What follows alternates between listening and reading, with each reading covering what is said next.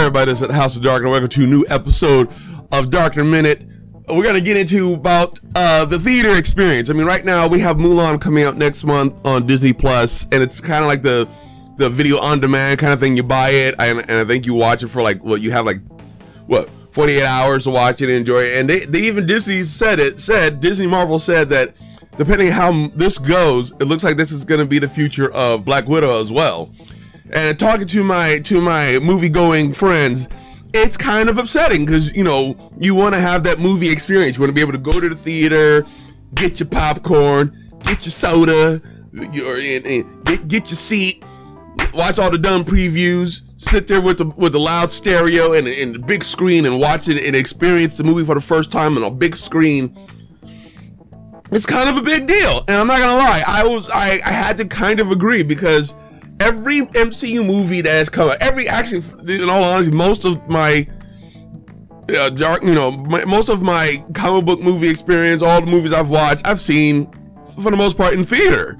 You know, have I, you know, have I gone back? Yeah, I've gone back to see other certain ones again. But everything I've seen is in theaters. You know, that's your first. That should be always be your first experience of seeing it on the big screen with the crazy stereo and the dark and stuff like that and we're we're kind of because of the whole thing with with the, the, pandemic and stuff like that it makes it harder to to go to uh, a place like a theater and to have that enjoyment. So and i mean and let's be real trolls world tour was was on pretty much did a vod or a video on demand and made a killing. They did a great job. The movie made so much money just for like people, you know, it's like 19.99. You can watch it. You have it like 70, 48 to 70, 72 hours to watch it. And after that, you have to repurchase it again or stuff like that. And it made it did it made plenty from it.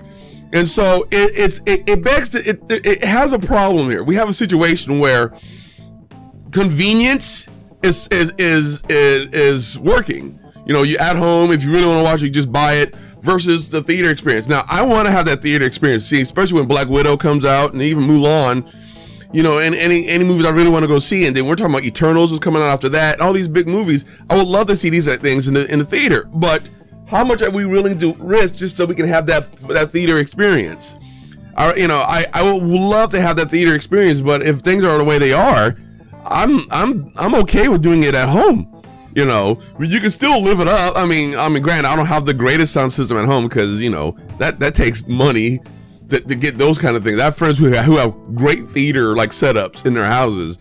I don't have that. I wish I did, because you never. first of all, if I had like a a theater setup in my house, you never see me. I'd be I'd be living the MCU life all the time. But you know, sometimes you, you know, unfortunate situation we're in, we can't do that.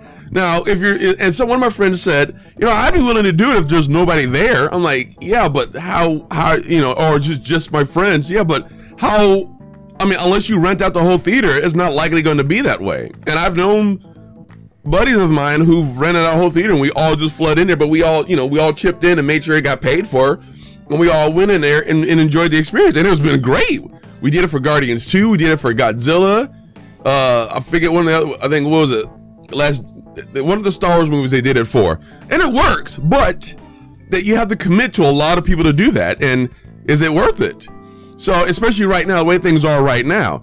So it, it, and my question is how how much are you willing to risk so you can have that theater experience? Is it is it more is it more important for you to go outside and get out there and experience in the theater, or is safety more important at this moment? Because like I said, I'm not. I would love to be out there and watch these movies in, on the big screen, but as of right now, I'm okay with doing it at home. I can make my own dang popcorn. It won't cost me thirteen dollars to do so.